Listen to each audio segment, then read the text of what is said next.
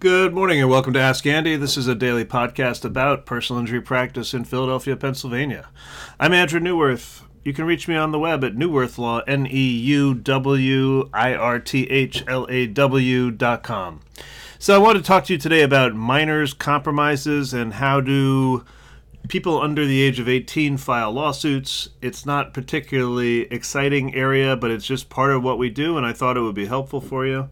So let's say that your 12 year old boy is bitten by a dog and needs to have surgery on his arm. So that's a pretty straightforward, easy case. You're going to be able to win your case. Most likely, the insurance company, if there is one, and they're you know willing to discuss the case, will settle the case with you for you know something like who knows, hundred thousand dollars if you've got surgery, and then you have a problem because you know really legally people under the age of 18 can't um, settle cases. They can't enter into contracts. They can't do anything that a normal adult can because they're not 18 so what do you do? Well what we have to do as lawyers is first of all you know a parent's going to be the one signing the contract with the lawyer and typically, while there it's not written down in stone, in Philadelphia and in most counties, the legal fee for minors is 25%, not 33%, 35%, or 40%, depending on the case. The courts have said it's okay to charge a 40% fee for adults because, you know, we have a lot on the line. But it, the courts routinely say that 25% is pretty much the ruler for minors cases, no matter how large, unless you know you take a case all the way to trial, and then maybe you get 33%. But the idea is, you know, we want the kid to have some money left over. First of all, so let's say you got a settlement in order, everyone's agreeing to it, and it's good for the kid and good for the mom, or good for the dad. What do we do? Well, we have to go to court and prove to the judge that it's a good settlement. Now, I've have not seen a case where a judge said it wasn't a good settlement, but in order to prove to the judge that you know everything's done, there are a whole bunch of steps that need to be gone through. So this is like basic stuff that a lawyer does that you know uh, a parent really can't. It's not a good DIY situation. So usually, what we have to do is establish for the court through a doctor or nurse's testimony that you know the kid's better or there's treatment in line and the kid will be better. You know the judge wants to know that you know we didn't settle a case for 10 grand that the kid's going to need $200000 worth of future surgery. So we got to get a letter and that's you know takes time. And we have to get all the medical records together and that takes time.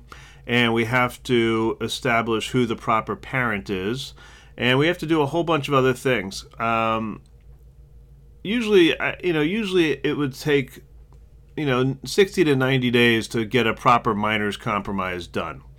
Um, sometimes the big hiccup is that we got to work out uh, negotiating the health care lien for the child, and that sometimes takes more time than anything else. So, you know, usually 60 to 90 days after a settlement, you will have made substantial progress, or the case is heading towards settlement. In some of the counties, uh, practice is a little different. In Philadelphia, pretty much for the most part, you know, we file these cases um, electronically file them with the court and the court will review them and issue an order electronically and we never actually have to go in with the child.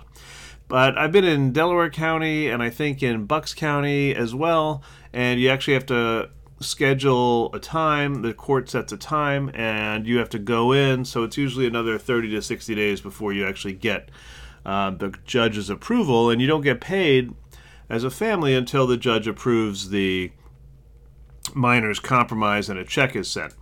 So then what happens? Well, then the courts are kind of old fashioned, and most courts will say that we only want the child's check to go into either a savings account, which is going to bear, you know, hardly any interest, 2% if you're lucky, or I've seen some judges say it's okay to put it into a 529 account for college. So those are the two options. You can't run off and you know take your kids' money and go to Vegas. You're not supposed to just throw it into the stock market. You're definitely not supposed to buy like you know gasoline or sheets or clothes. Um, so that's like kind of a weird thing. You know, this kid may have just gotten hundred thousand dollars, or or more likely, you know, kid will get fifteen grand um, or twenty five grand. The lawyer takes a quarter of that, so the kid's left with you know, let's say ten thousand dollars. Maybe the family's you know, kind of down on their luck financially and needs needs that ten thousand dollars. Can they use that for just general family expenses? No, that's the kid's money, and it's supposed to stay there till they're eighteen. So, you know, well, what can that money be used for? Really, that money is is for the health and well being of the child, and it's not to be taken out until they're eighteen. And you know, sometimes we ask judges saying, look, this is a poor family, they could use the money, or the child could use the money. A lot of times the judge will just say, no, leave the money there. When they're 18, they can decide what to do with it. But it's not proper legally for the parent to decide what to do with the money because the parent might decide to use it for, you know, little Johnny's sister or brother or for themselves. And that's not what the money's there for. The money's really officially, technically there for compensation for the kid's past suffering and compensation for future medical care if needed. So, you know, essentially, that's how things play out. Minors' compromises sometimes take longer than, than the case itself. Um, I've had them drag on for six months or, or longer just because you're waiting for doctor's reports, you're waiting for Medicare, you're waiting for this, that, and the other thing to be collected so that the judge can have a fair read on things and, and approve your compromise. If you submit something and the judge doesn't like it, they're just going to kick it back to you and say redo it. So, um, you know, that's essentially minors' compromises. It's a little frustrating, and the situation where you got to kind of put money away till the kid's 18 is a little frustrating for a lot of people. And from like a personal finance perspective, it's a little weird. Like the court is basically saying, "Hey, we want to force you to put this money into a savings account at 2%, which is going to, you know, result in hardly any growth of the money over time for the kid." And then, you know, when you've got a senior in high school, they're going to be given $10,000 or $100,000 with no real controls on it. so that's not usually a good situation because 18 year olds are not great with money.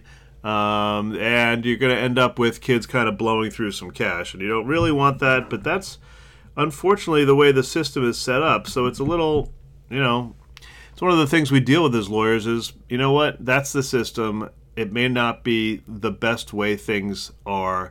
It may not be ideal, but it protects most of the people most of the time, um, generally. You know, it's not the best for every individual, certainly. It's not the best on any individual basis, but it generally protects um, people. So, that is that.